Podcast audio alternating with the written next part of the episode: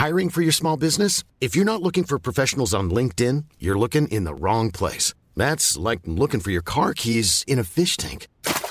LinkedIn helps you hire professionals you can't find anywhere else, even those who aren't actively searching for a new job but might be open to the perfect role. In a given month, over 70% of LinkedIn users don't even visit other leading job sites. So start looking in the right place. With LinkedIn, you can hire professionals like a professional. Post your free job on linkedin.com slash people today.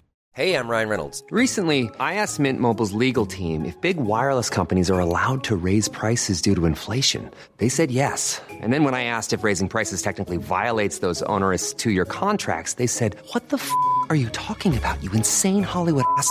So to recap, we're cutting the price of Mint Unlimited from $30 a month to just $15 a month. Give it a try at mintmobile.com slash switch. $45 upfront for three months plus taxes and fees. Promo rate for new customers for limited time. Unlimited more than 40 gigabytes per month. Slows. Full terms at mintmobile.com. Sans Pants Radio, Australia's most five-thumbed podcast network.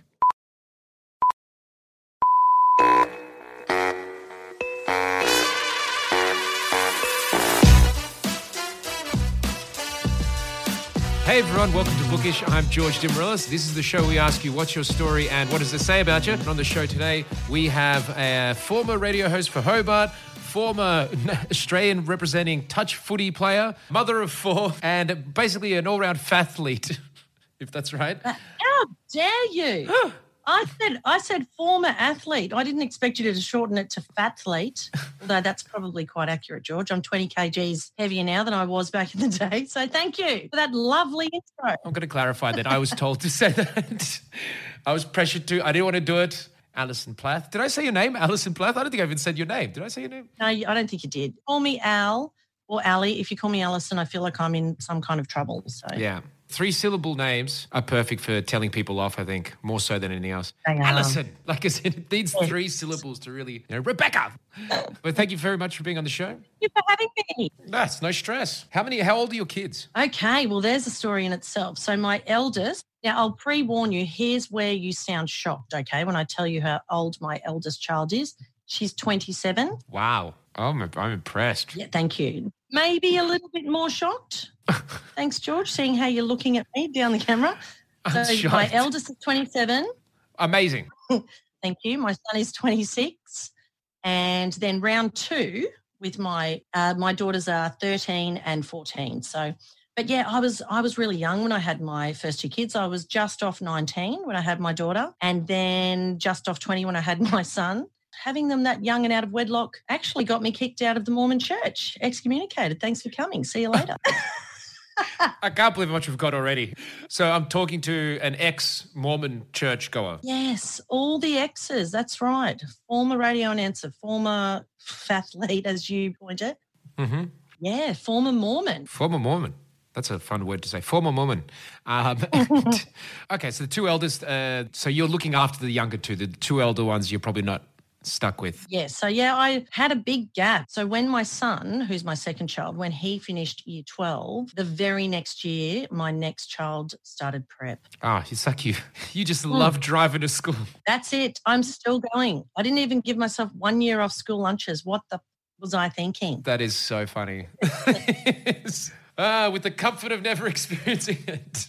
Uh, I can tell you Uh. When when my baby, who she's got five years of schooling to go, when she finishes, no shit, there is going to be the massivest celebration you can imagine ever. Unless you have a kid like today. Yeah, true. I'm thinking about backing it up again. Round three, baby. Let it roll. I say it's a very common thing though the like the first one, the first batch, and then I've made some made mistakes and I've learned some lessons. And now I'm ready for round two, 12 years later. Well, that's exactly right. Well, full disclosure, different dads. Oh, I yeah. Uh, you did figure that. I just thought, you know, maybe you were having one of those moments where you thought I was really weird and went back 13 years later with the same person. No. Two again with the same person. That would be a story of its own. I don't know what that would be. Yeah. Yeah, I don't know either. I failed hearing contraception, maybe. And then and then you're like, oh, I'll make a sibling. I've screwed up once. We'll give him a sibling. Yes, no, that would not happen. Yeah, so there you go. Wow, wow, too much information already for you. No, I love it. I'm sure we can tie that into stuff as well as we go along. Did you? I'm sure there's lots. You're a multifaceted being with lots of stuff, the radio stuff. But I I just want to ask about that Mormon thing a little bit more oh, yeah. because did you did you leave before the kids, or did you leave after the kids, or So what happened was, so yeah, I was born into the church, so fully indoctrinated. You know, I don't know if you know much about that religion, but it's it's not like other religions where you're going twice a year at Easter and Christmas. I mean, it is full on. You're there every Sunday. You're going to youth group every Tuesday. You are going to a seminary, it's called before high school, and doing Bible study. It's all encompassing. You're praying before all of your meals. You know, you you basically yes, so indoctrinated and but you're Mhm. still living in the real world. I mean, at primary school, it was like our family was weird because no other kids at the school were Mormons. So all of your friends are not Mormons. So of course, eventually, as you're going through high school and watching all your friends having a drink and doing this and doing that, you kind of start to see the light, for want of a better way of putting it. yeah, yeah. So I actually uh, ended up falling pregnant, and uh, to Jesse and Jake's dad, Mark, who is a wonderful person, but he was a schoolmate. So what happened was after I had my daughter, because obviously being a member of the church, you're just basically using the denial method of contraception. You're just pretending that it's not happening, la la la la la. You know, thinking Are you just not allowed to do any? no, oh, absolutely not. So you're thinking that you're going to hell. You know, it's not really conducive to probably what the whole scenario of happy times and making love is supposed to be. You know, you're sitting there thinking, I'm going to hell. But yeah, you've got a lot of conflict going on. All your hormones running through you when you're at that age. So, yeah, I fell pregnant with Jess. And then after I had her, you get called into what's called a church council, which is basically their version of, I don't know, kangaroo court, whatever. So here you go, you're going into church council, and the bishop of the church says to you, you know, do you repent and all the rest of it? And there's a lot more to it than that. And I'm like, yes, yes, yes, I repent. I'm sorry, I'll never do it again. but then 13 and a half months later, I had my son. And they, Like you didn't waste any time. I did. Well, okay, very quickly. I went to the doctor after I had my daughter and said, okay, I better get on some contraception. He said, go and get the pill, wait until your next cycle. Sorry, everyone, but yes. And uh, that never came. I preg- fell pregnant in between him saying, go and get on the pill. You are just you're just insatiable. They the church never stood a chance of holding on to you by the sound of it. You were a lost cause very early on. 100%. So, yes, needless to say, I was invited back for the second church council, and I just thought, I, I'm not interested in going. And then they sent me a letter in the mail telling me that I'd been excommunicated from this church that I'd grown up in and had all this, you know, was totally indoctrinated into to an extent, not enough to keep, uh, to behave, Yeah. you know, under their guidelines. Yeah, they excommunicated me via a letter. I know, like looking back on that now as a 46 year old woman a- and being a mother of four children, how could they do that to a child, basically, or an early adult in one of the most difficult times of her life? Two kids. Send you a letter and say, yeah, and say you're out. And and that's not to say that I wouldn't have been welcomed back with open arms. That, I will say that. Like it's not like some religions where you're out, none of your family can talk to you. No, you know, Yeah. like you're being shunned by the congregation. It's not like that at all. So I will say Mm. that. But still, to receive that letter as a 19 year old girl with two children saying, You're out, buddy. Wow. Yeah, it's pretty, it was pretty full on at the time. And there were some hefty nightmares. You mean for you? For you? Absolutely. It's a really, really tough period of my life. I mean, so okay. Uh, just to give a bit more color to that, obviously your family at least was Mormon. Do you have any brothers and sisters? yes, I've got three brothers, Okay, and were they older or younger? two older and one younger. And are they still in the church or are they out? Yeah, well, my mum is still in the church. My eldest brother, well, he, it's strange because he left the church. My two older brothers left the church around 18 as well. So he left the church. And then only oh, about four years ago, I, I found out that he'd started going back to church. I nearly died. I thought, what? You're out. What, what are you thinking? But each to their own. It's it's a really religion is such a deeply personal thing, and yeah. So he he sort of is dabbling back in there. My youngest brother still goes to church, but the one, yeah, my next brother above me, he he's a heathen like me, heathen and proud. Yeah, these middle children. we're all evil. Yeah, we're all a mess. Yeah. I, am against indoctrinating the indoctrination of children into religion. That's my personal view. I, I feel like religion is something that, and obviously there's going to be so many people that disagree with this, but I feel like you need to have an adult mind and be mature and ready to grasp the, the concepts. And yeah, it's something that I believe you need to be an adult before you can, you should be or choose to be for yourself indoctrinated. I don't like that. And I obviously I don't hold anything against my mum that I went to church, but I don't like that children are deprived of that choice just mm. they got to go to church with their parents. It seems like such a big deal, and then yeah, you can take in there. But I mean, I mean, if depending how extreme it is, like I, if it's not that extreme, then it's like whatever. One hundred percent. As long as it's not changing your whole life, but the fact is, a lot of the time, it is changing a lot of your aspects. Um, That's right. Religiously, did you grow up religiously? Nah, no. Like my parents were pretty religious, and they still are, but I, I was. Uh, never really big on that stuff. I'm too chill yeah. I, I like, but the thing is, I actually have a res- weird respect for certain elements of religion, especially like, uh, especially the older I get, the more I appreciate uh, the structure part of it and like the focus part of it. And so it's like you, there's so many religions which require so many hours of the week devoted towards studying them, which you could argue from a purely rational perspective is like, oh, that's time you could have spent doing something else. But the fact is, a lot of the people that are doing that are driven in so many other things as well. Yeah, there are so many elements of, growing up in that church have shaped me. And, and I mean, even the fact that you, in that particular church, you will be required on occasion to stand up and, and give talks in front of the congregation. And I love that their, their sense of family and that that's so important to them. I mean, there are a lot of good things about a lot of religions. I just don't agree with the indoctrination and the choice essentially being taken completely away from you as an individual. Yeah.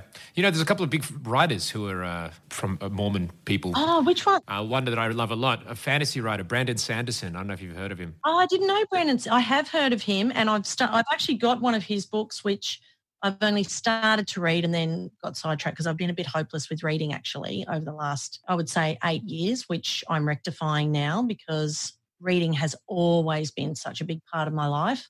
And I think it hasn't helped me to not be reading regularly. But yes, I didn't know he was Mormon. Yeah, yeah, he's a he's a absolute beast. I've never seen anyone write that much in my life. He's the guy's bringing out books like 800 page books every year or two years because he's just yeah. a machine when it comes to that. Like, no one has the output he has. Because okay, just quickly before we start on your book, I'd, one last thing is just when you did get. Um, hey, I've got nowhere to be. I'm unemployed at the moment. Yeah, that's true. this will be a three hour. that's true. Let's go deep. We're going to find out exactly what goes on there at the Brigham Young sort of university, whatever it is. Yes, it is. You're right, Brigham Young University. Yeah, I know. I've I, I, I like to know stuff about different things. Um, I think it's very interesting, and and to be honest, a lot of people when they find out that I'm an ex-Mormon, they're super interested and they want you know know all about it and obviously the book of mormon the musical has yeah. even that though the funny when i when i watched that i remember being like oh they're going to destroy it but then you watch the musical and actually you're like oh actually no this weirdly enough as much as it's taking the piss out of the literal translations of things which you could do just as much with any religion it's weirdly actually kind of justifying it in a weird way as well. Like, as in, it's taking the piss, but it's also kind of showing how, as times change, religions then update their stories. And even though they might seem ridiculous to you, they actually are updating it for that new audience just like they've that's always right. done. So that's why I thought it was like, oh, like it's taking the piss out of the little translations because they are pretty ridiculous. But uh, they are ridiculous. That's exactly right. Everyone gets a planet. Basically, fantasy, isn't it? Like that. It would read as a great fantasy story. I wonder if actually Sanderson he should do that. That'd be interesting. Well, he wouldn't obviously, because he's a Mormon. Yeah, exactly. Maybe I could do that. you could. You got the insight. Well, yeah. Yeah. I think my, my favorite fact about the Mormons was that in 1979, they all agreed that God had changed his mind and was willing to allow black people into being Mormons. That late, 79.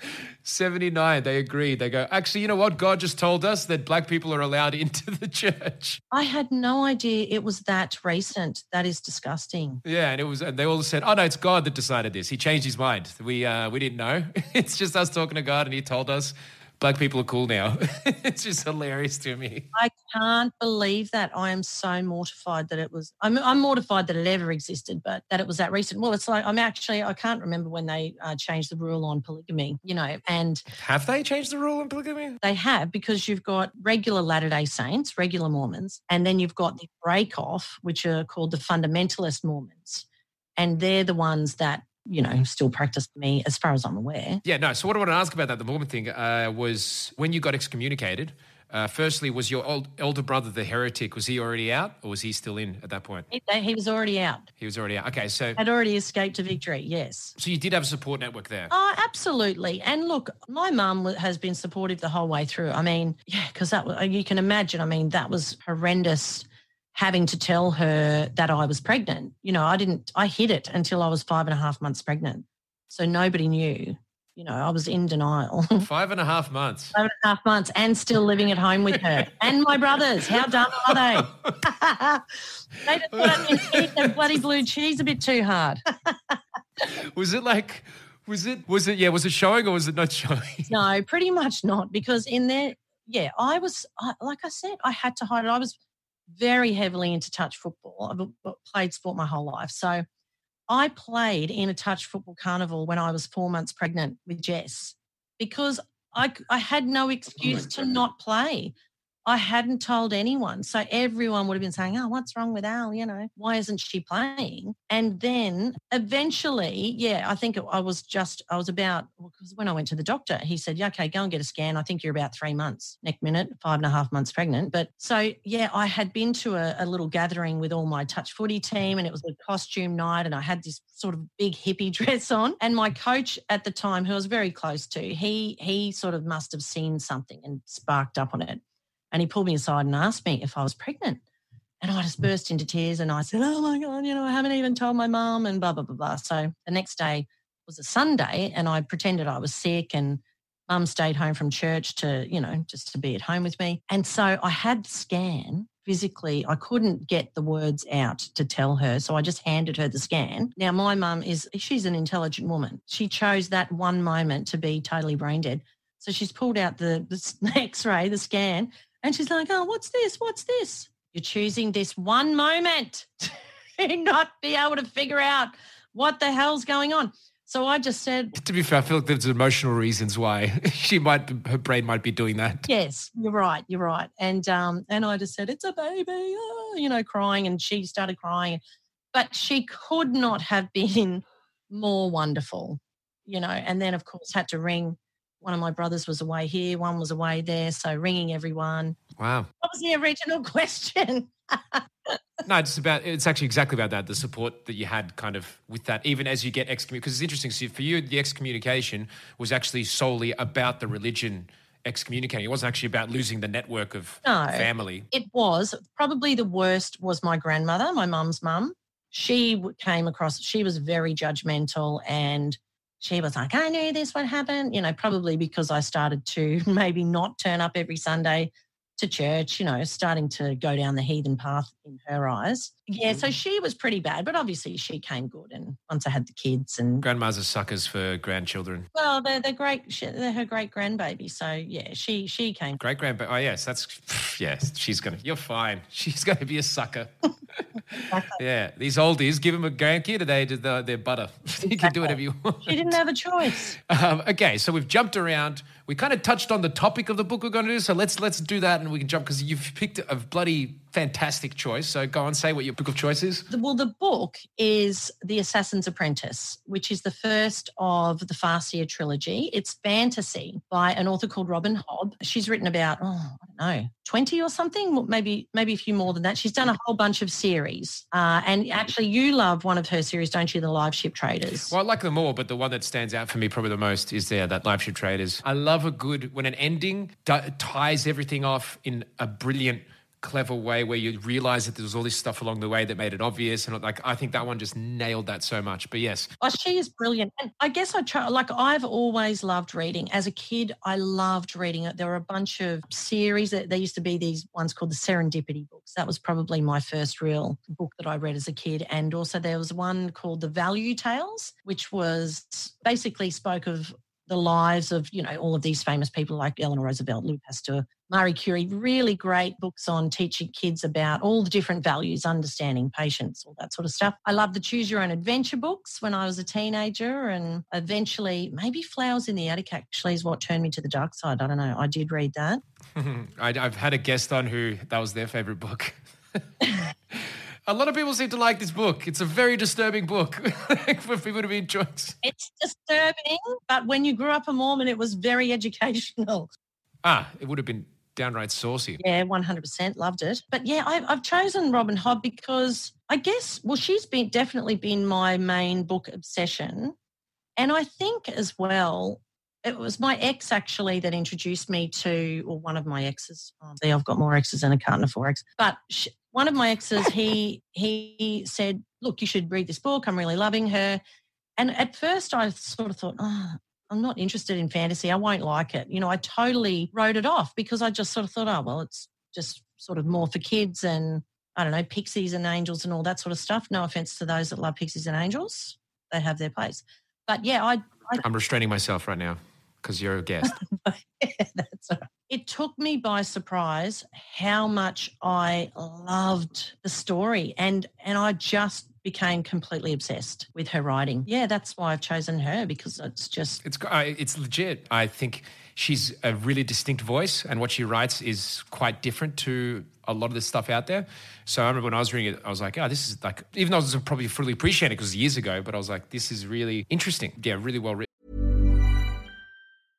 Mom deserves the best, and there's no better place to shop for Mother's Day than Whole Foods Market. They're your destination for unbeatable savings, from premium gifts to show-stopping flowers and irresistible desserts. Start by saving 33% with Prime on all body care and candles. Then get a 15-stem bunch of tulips for just $9.99 each with Prime. Round out Mom's menu with festive rosé, irresistible berry chantilly cake, and more special treats. Come celebrate Mother's Day at Whole Foods Market. Hey, I'm Ryan Reynolds. At Mint Mobile, we like to do the opposite of what Big Wireless does. They charge you a lot, we charge you a little. So naturally, when they announced they'd be raising their prices due to inflation, we decided to deflate our prices due to not hating you.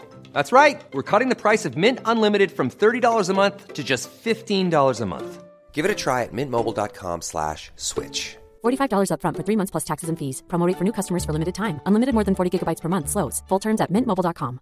Hiring for your small business? If you're not looking for professionals on LinkedIn, you're looking in the wrong place. That's like looking for your car keys in a fish tank.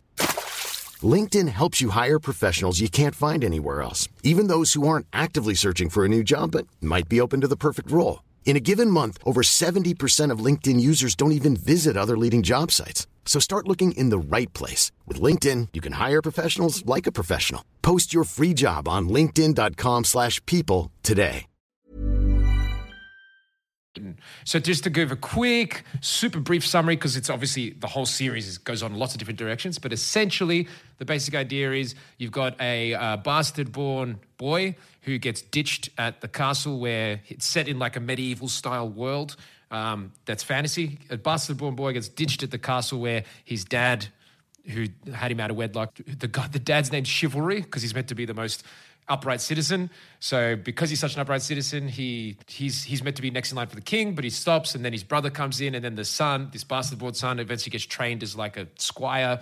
Eventually, it turns out that he's good at being an assassin, and the story's got like it's very politically complex in terms of it is about countries against each other and stuff like that in this whole fantasy world, which is another cool feature of it because it's like very much on that political side.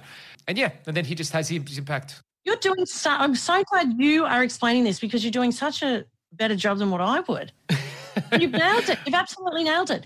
And and obviously, yeah, there's a lot, there's so much to it, isn't there? Like he's got this, I guess, superpower or special power, as you might call it, called the skill. It's so interesting, isn't it? It's almost like you can, well, you can read the mind, you can teleport yourself into another space, can't you? And watch what's going on and spy and but that's kind of like destructive physically to to the person and it's almost like an addiction and i don't know it's she's just amazing. No definitely and yeah actually that's the other part of that because that's that skill can also bond with animals as well right? That was the other part. Yes that's right. Bonds with animals. The wit wit. That's the one. Yeah yeah. I was going to say The first word that came into my head was bestiality, but it's not that at all. that's more that's more flowers in the attic sort of thing. That's right. No, no. So, so like, I guess, and again, the series goes on. There's like, it gets crazier and crazy. Like, just in terms of like the depth. There's dragons. There's old, ancient races that have been interacted with, and timber. And it's a very good ra- book. I love the series. But I guess um, I was, I was trying to go over it and trying to think of like connection points. Like, I guess, what about her writing and about this story? I might as well ask first. Is why do you think you liked it so much? Well, it's a classic. That particular character, Fitz is his name.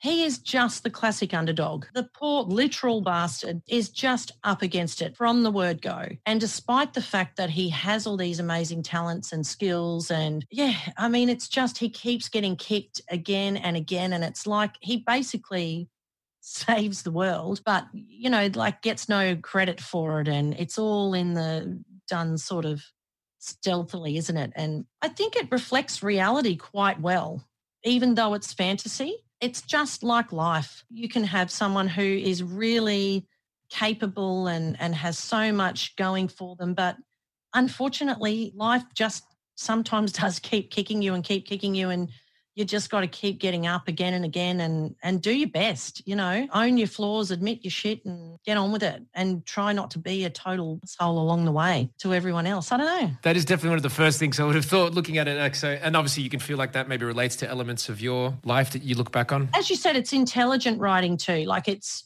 it's really um, incorporating a lot of big concepts and i love that i love back in the medieval that's that kind of that realm and the hierarchy and It is. It's cool. How? Uh, uh, when did you first read this? How old were you? mid 20s to 30 Mid twenties. Okay. Yeah. So around that time. So that's the first kids uh, growing up. Were you still married? Uh, were you still with the guy at that point? No, so I was with uh, Jesse and Jake's dad for four years. Like I said, we were babies. We, we were just mates, and and you know. But um, yes, then I got back together with my original, with my first boyfriend at high school. So Really kept it in the loop there.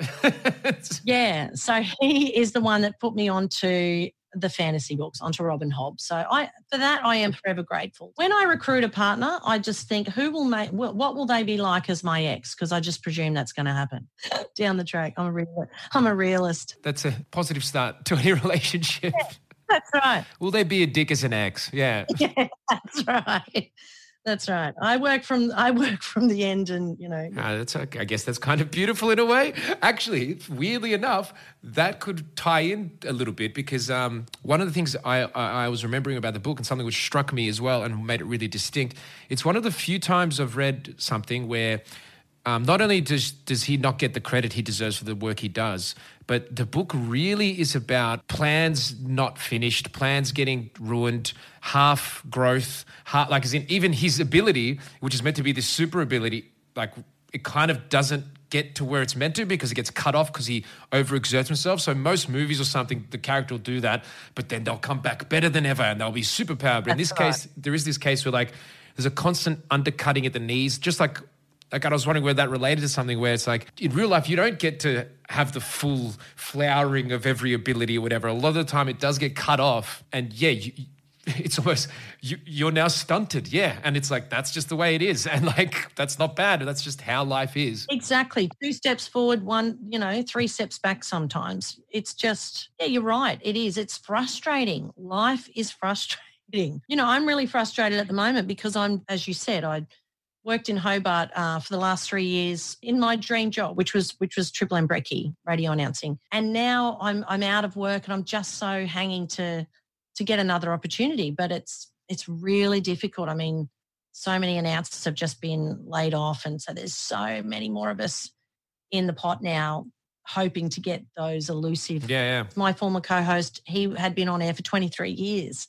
You get there, you're so excited. And that's a bit like Fitz in Robin Hobb in The Assassin's Apprentice. He he's just about there. He gets there and then it's like, "Urgh," something gets taken back from him. And you just got to suck it up, don't you? What else can you do? You know, punch a pillow in your room, have a scream, do something. But ultimately, you just got to get on with it and suck it up because also, and maybe that's why I liked reading about Fitz, someone's always worse off than you. So shut your pie hole and stop freaking whinging. because there's always someone far worse off than you. Get over yourself. I see. Do you think that's an attitude you kind of have? You when you feel down, you're like, ah, some other people have got a lot worse than I do. Yeah, and don't worry, I'll I'll have my sulky moments. So I'm not trying to make out as if I've you know some kind of saint that's just like it's okay. You know, yeah, I have my moments where I'm will have a bit of a whinge to myself or whoever will be prepared to listen at the time. Thanks for listening today, George. Today's your That's lucky right. day. And all my listeners. Yeah, that's right. But yeah, you do. You do just, and I'm sure we're all the same. You know, you just you need to have a chat to one of your friends, one of your trusted people when you're having a bit of a low moment, and then just suck it up and get on with it. Go and eat a peppermint Aero or something. Make yourself feel better. Put on another two kgs. Yeah, just really own that fat fleet title. Yeah. Don't worry. All right, so I couldn't say it again. All right, once is enough. you only gave me pass to say it once. No, hey, I am someone who you do the crime, you do the time. You know how a lot of people, a lot of people say to me, because I am about 20 kilos heavier than what I was back when I was playing at a decent level of touch. And it's like, ah, but you know, you've had four kids and all the rest of it. Yes, of course. And you're getting older. Uh, yes, I agree. But for me personally, it's because I've eaten about 568 kilos of hollandaise over the years and 2,000 mockers. So it's got nothing to do with my, I can't blame my kids at my age. It's my indulgence and laziness. So there you go. In enough. And I own that shit. Yes. And I've loved every second of that. Don't you worry about that. But it's time. It's time, George. Time to ease up a little bit, I guess. Ah, whatever. How dare you? What are you? I thought that's what you meant. That's what I thought you were saying. It is, it is what I meant. I'm so nervous now. You've got me stressing out. well, as I said to you, I've been roped into playing in a touch football carnival in two months' time. I can tell you right now, I've got some work to do. I can imagine. I guess uh, to try to again, the idea of this all is just finding connections wherever you can with whatever. So you you at that point of 25 to 30 when you were reading this, you what, what were you doing in your life at that point? Were you in radio? No, no, not at all. I, I got into radio quite late, but yeah, I guess for me, and maybe why I really did love fantasy books is is it was such a such an escape. I really, yeah, I, and I think I mentally needed it. I really think I I did at that time because, as I said, I mean, I had a lot going on. I mean, I had I was being excommunicated. I and I did. Uh, full disclosure, I did probably around my mid 20s, a little bit later. I went back to church probably for oh, maybe only a month or so. And I just thought, no, I don't believe in it. It's not for me. And, but yeah, you know, so you've got all of those years of, of stuff going on within your, within your mind. I remember calling my ex at one well, he was my current at the time. We were living in Sydney and he was away for work. And I had this nightmare where I actually dreamt of my, of me going to hell. You know, I was in at the, basically talking to God. And yeah, it was really weird because I won't give you the full things of the dream, but at the at the sort of the crux of the dream was I'm here in this massive cavernous dark nothingness and God's talking to me and and he said, so I don't know, this will be good actually. Maybe one of your listeners can tell me what this means. But he said, "Do you know your men?" in this big booming voice. And I said, "No." And immediately dropped to hell and then woke up in like a lather of sweat. Isn't that horrific? And I had to ring my partner at the time at like 3:30 in the morning and I was beside myself bawling my eyes out and it took him ages to console me. I just couldn't it was just horrific. So yeah, I had all this stuff going on. I think that reading really was a massive therapy for me. Just a chance to escape, get out of your head. And and I guess kudos to Robin Hobb, the fact that she could grab me and and and give me that. Just loved it. And it was that genuine escape. And I'm sure that a lot of people use fantasy for that. Oh no, yeah, no, it's definitely something I used to quite enjoy. Although I don't even know what it was. I was just like escaping for no reason, just escaping. But definitely for what you're saying there. Well, so at that point you were like your kids would have been six or seven, five or six, whatever. Weirdly enough, I, it's something I've got a theory about. I've developed from seeing a lot of friends now having kids and family and stuff. The first five years of kids' life, basically, the parent is stuck there and they're not going to think about much because they can't do anything. Like you are a prisoner to this kid. Your life is 24 7, that kid, and that's it. But as soon as they like, you get about the five year age, I feel like that's all of a sudden when parents take a step back and breathe for the first time, where like for good or for bad, like they're just so stressed and constantly engaged in the kid, they don't have time to think about anything outside of that. um, just because I've seen it happen a few times. So it's just funny you're saying that when the kids were about that age, you were all of a sudden maybe being like, "What's going on? What am I doing?" Yeah, exactly. And my partner at the time, he started to dabble in religion a little bit. So that probably kind of and we we separated not long after that. But then yeah, it was a little bit after that that I sort of thought, oh yeah, how do I feel? Do I believe in it? And started going back for a little bit. But yeah, I saw the light. Hallelujah, brother. Once bitten, twice shy. You want to cast me out of your religion? I'm never coming back. Showed them, didn't I? They were, were secretly there all at church going, oh, thank God she's moved on. Poisoning our children. You're like, "Yeah, fuck you guys. You thought you had me." That's like, well, you came back here. You're trying to help yourself. We're here to help. You're like, "Ah, you're not gonna get this guy, you idiots." They're like, I never like the cheap white bread they use for sacrament anyway. You know, give us some kind of nice sourdough. Oh, see, now it just sounds, it's starting to sound more and more like they kicked you out Yeah, that's right. for your complaining. I think maybe I just felt like I maybe I went back because I felt like I wanted to have the final say. No, no, I dumped you. Other way around. Yes, That's what it is. Yeah, we're settling on that as the definite answer. that's right. It's you, not me. Move on. Yeah, and it's my choice. Yeah, that's right. So, and so, so as since then, though, you haven't had that kind of inclination again. Oh, absolutely not. Yeah. Look, I, I think I'm a spiritual person, and maybe that's because I grew up in that way. I believe in something, don't know what. I, basically, I believe in being a good person. Be kind, be inclusive, love each other, accept that we've all got shit going down that we don't know about. Yeah, and just try and be a good person. And clearly, oversharing is caring. Look, it's fun. It's, that's what this show's all about. So, so I don't know if you're doing this to the guys when you buy groceries or something, but if you're at Woolies being like, "Hey, so I was a Mormon," Exactly. but Everyone's like, come on. So I guess just out of curiosity again, just for the time frame and see if this relates in some way. But uh, so that that late twenties, uh, twenty five to thirty range, is that did, was there any decisions made there? Did you change what you were doing in your life? Was it like because it seems like you hit that point, you had look gone back to church, but then you gave stop that, and you haven't looked back since. I'm wondering if that period involved any other changes in general. like I said, I had it was through the time when, yeah, I and obviously, like, well, Robin Hobb, she I think she started writing that series in about '95, and the last book was 2017, and she'd written other ones in between. But yes, definitely. You've been, you've been like enjoying every book as it comes out for the last twenty years. Well, no, because she'd written. I, th- I think she'd actually written a lot before. Trying to think now, before I really had started reading. Maybe it was after Paul and I separated. I don't know. I'm looking it up. The first book came out in 1995. Was it 95? Yeah. Maybe it was a bit later. Maybe it was early 2000s, like about 2004 when I started reading her. So maybe there were quite a few out because I Ah. feel like there was. So, yeah, look, she's definitely seen me through a couple of separations and and hefty. Like my, yeah, I, the father of my first two kids, we were together for four years. My other significant relationship before my husband, uh, that was like a 13 year saga on and off long distance, all the rest of it. Yeah, I- and obviously going back and seeing whether I did want to get back into religion, which I didn't. When I when I met my now husband, full disclosure, we're separated, but when I met my now husband, love him to death, one of the best humans ever on the planet. I was, I just, yeah, I really felt like he was very different to anyone I'd met before. Embarrassingly, he was also a halfback. So were my other two exes, actually. Halfback. yeah. So there's a certain body shape at least that you like. Honestly, I feel like I'm going to need therapy after this.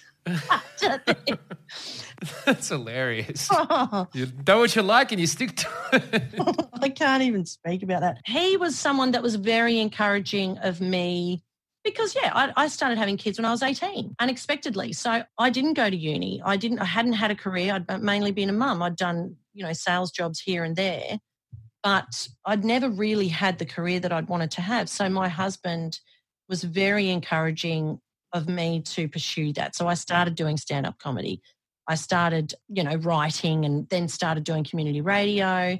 I- thrive on creativity. So I'm someone that needs to do that. And he was really encouraging of that. And yeah, luckily enough, after doing community radio for about 18 months, I landed that gig in Hobart on Triple M Brekkie and then lived three years away from my family, which is the way that all panned out. They um, originally we were meant to move down six months after I did because I wanted to sort of give it a crack first, see if I was any good. I thought, oh my God, I might get down there and get found out. And they just go, oh, move on, lady. Uh, yeah, so, but due to my husband's work and circumstances up here, they could they couldn't move down. So I did three years living apart from my husband and two kids, which was really tough. Wow. Yeah, it's well, and also it's the first time I'd ever lived on my own because I obviously had the kids, my first two kids, when I was still living at home with my mum and brothers. So That's it seems like a like I love it because it's like it seems like a later stage where you've gone and done the things which other people did when they were 19 or 20. You've kind of done things almost in reverse. I really I have. It is the way it panned out, and it wasn't it wasn't our intention, like I said. And and I think Steve, my husband, he I think he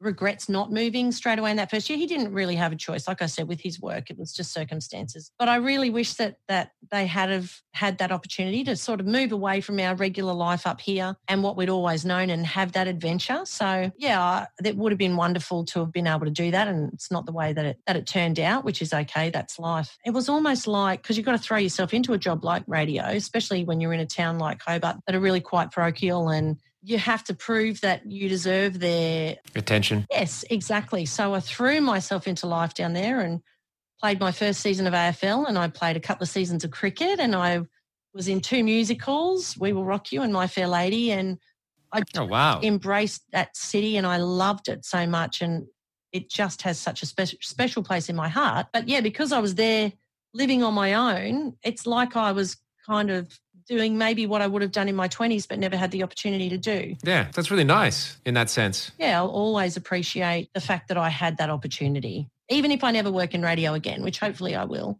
That's uh, that's really nice, and I like the fact that uh, yeah, just because it's a bit later and it's past when other people do, it, you still can do that stuff, and you can still enjoy that, Yeah, and also tried lots of new stuff. It sounds like you got no fear of uh, failure or anything like that. I probably should. When I start doing it, playing these games, people are like, oh my God, get her off the field. She's got no idea. I don't know how many ducks I got in cricket. Really? Yes, so embarrassing. Finally, I got 24. Not out? No, maybe I was out. The very first over I bowled, unbelievably, probably because they had- had no idea what the hell I was bowling, neither did I. It's a cross between a Chinaman and a low pace, no pacer. I got, and here you go, I'm having a brag, two for three off one. There, you go. I don't know if you follow cricket, but yes, that was my very first over, two for three off one. I should have left it there. Tell you, I never did two for three off one again. Never again. Yeah, look, that's beginner's luck, and it does sound like it would have been the method you were doing. Was uh, yeah, Well, I had three brothers, George. So you can't grow up, uh, you know, I grew up in Brisbane with three brothers playing backyard cricket every afternoon slash weekend slash school holidays. And then I wasn't allowed to play for club or school. How wrong is that? is that because you were pregnant? Probably. Thank you, George. Hey, no, it's because I was a bloody girl and they wouldn't let us play. How wrong is that? How good is it now that Yeah, women can crazy. play? So yes, I never got to play when I was a kid, and it's it would have been the one sport that I would have loved more than anything.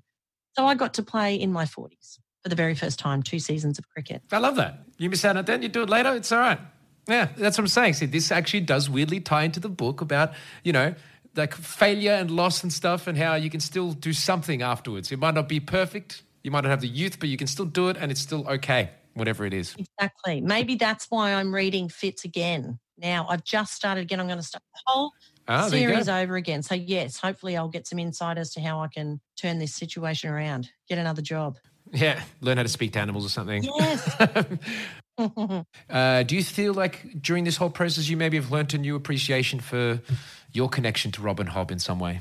Absolutely. And I've got you to thank for that. Yes, for sure. We clearly don't delve into why we do things enough, do we? But Yeah. 100%. And I, yeah, I really do believe that first and foremost, she is a brilliant writer.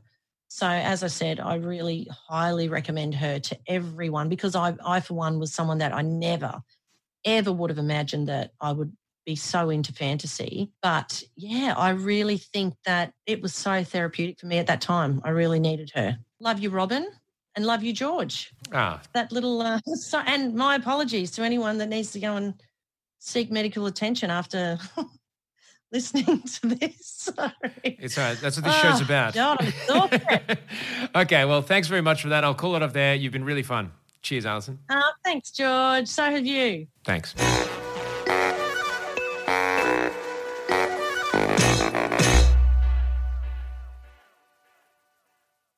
Thanks for listening. If you want to help support this show and all the other shows we do here at Sans Pants Radio, then why not subscribe to SansPantsPlus.com? For as little as $5 a month, you could have access to a whole bunch of bonus shows and content. Once again, that's SansPantsPlus.com.